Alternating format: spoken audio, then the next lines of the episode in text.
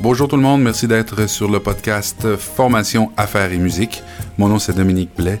Aujourd'hui, je vais vous parler du euh, réseautage, euh, mais en fait, ce que je veux vous apporter, c'est le fait que les bonnes relations sont encore plus importantes que le réseautage. On verra par trois petites techniques comment euh, alimenter votre fanbase afin que ces gens-là deviennent fidèles à vous et que vous, vous ayez une bonne relation. C'est important de ne pas minimiser l'impact euh, des relations interpersonnelles. Euh, on a une petite tendance parfois en tant qu'artiste à s'imaginer que que le fans euh, va acheter un billet, venir à notre spectacle, mais, aujourd'hui, même s'ils font ça, ils se contentent pas de ça. Il faut leur donner beaucoup plus. donc, on va parler de trois petites techniques.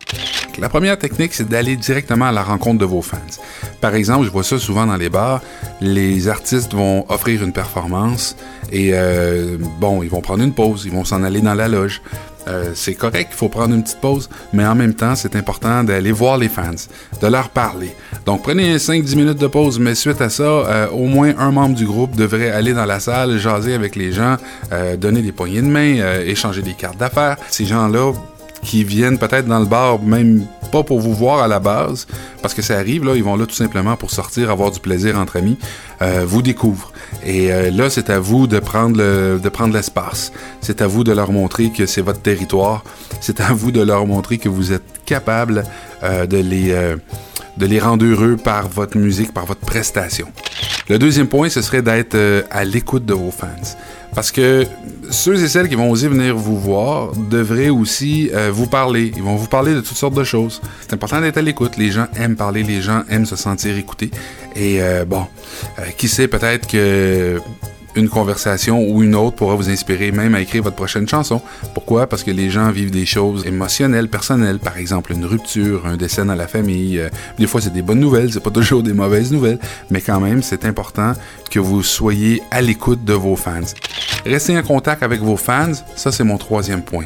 Parce que développer la relation d'affaires sur place, moi j'appelle ça une relation d'affaires, mais c'est quand même une relation interpersonnelle. Mais cette relation-là que vous allez développer euh, en face à face, euh, ça peut être un peu difficile de la faire perdurer dans le temps. Euh, donc, par exemple, je vais vous donner quelques petites astuces ici que vous connaissez probablement, mais bon, peut-être que vous en aurez quelques-unes là-dedans qui, quelques-unes de ces astuces-là pourront vous alimenter. par exemple, vous pourriez organiser un concours en échange de noms et d'adresses courriel. Euh, comment faire? Ben, c'est peut être aussi simple que d'avoir une boîte sur le comptoir, sur le bar, euh, et dire aux gens de mettre leur nom et adresse courriel là-dedans, et en échange, ben, vous donnez, par exemple, euh, un CD ou vous donnez un chandail, etc., juste pour que les gens participent à ce courriel-là. Ensuite, vous pourriez demander au public d'aimer, par exemple, votre page Facebook ou d'autres médias sociaux. Donc, s'ils viennent vous le montrer sur place, vous pouvez dire, écoutez, à la pause, venez nous voir. Si vous nous montrez sur place que vous avez aimé notre page Facebook ou que vous avez commenté notre publication sur Facebook, euh, ben, vous allez recevoir, par exemple, un autocollant, une épinglette ou quoi que ce soit. Euh, c'est à vous de, c'est à vous de voir. Mais ça, ça fait en sorte que vous allez transformer votre fan qui était dans la salle euh, votre fan qui était peut-être passif en fan actif. Euh, et ça, ça va donner beaucoup de, beaucoup de puissance à vos médias sociaux, ou du moins à toutes vos publications sur les médias sociaux. Invitez les gens à s'inscrire à votre liste d'envoi, c'est une autre technique.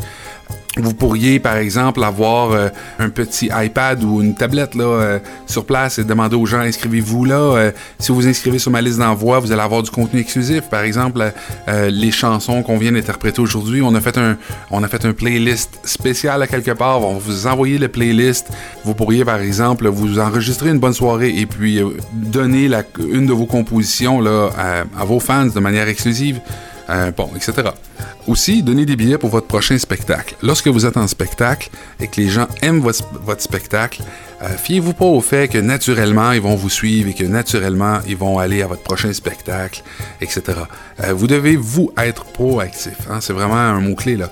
Il faut que vous soyez en mesure lorsque vous faites un spectacle, d'en avoir déjà un autre, de préparer une autre salle, d'autres billets et d'avoir avec vous, d'avoir à votre disposition des billets que vous pouvez vendre sur place. OK, vous pourriez en donner, mais vous pourriez aussi en vendre.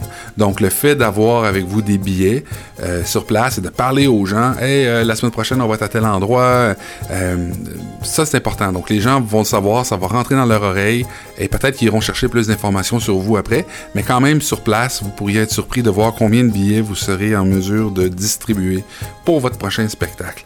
Je vais vous en donner une petite dernière comme ça. Vous pourriez créer une boîte à suggestions électroniques de nos jours avec des trucs comme Google ou quoi que ce soit. C'est possible de créer des questionnaires, des choses comme ça que vous pourriez envoyer par courriel euh, à, vos, à vos fans.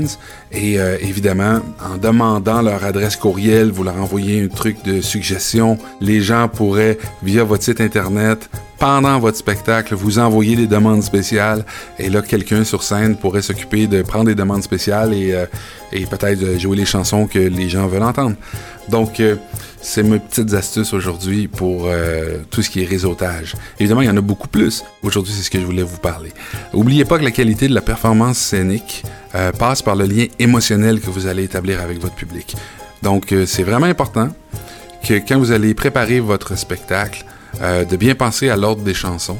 Évidemment, vous le faites déjà. Mais par contre, pensez à des moments où vous allez euh, toucher les gens, à des moments où vous allez être capable de leur parler euh, et qui vont se sentir interpellés. Et plus que vous allez faire ça, plus que vous allez créer un lien émotionnel avec votre public, plus ces gens-là vont se sentir attachés à vous. Et évidemment, ils vont vous suivre. Évidemment, ils vont vouloir en savoir plus. Écoutez, j'espère que cette petite euh, conversation euh, vous inspirer.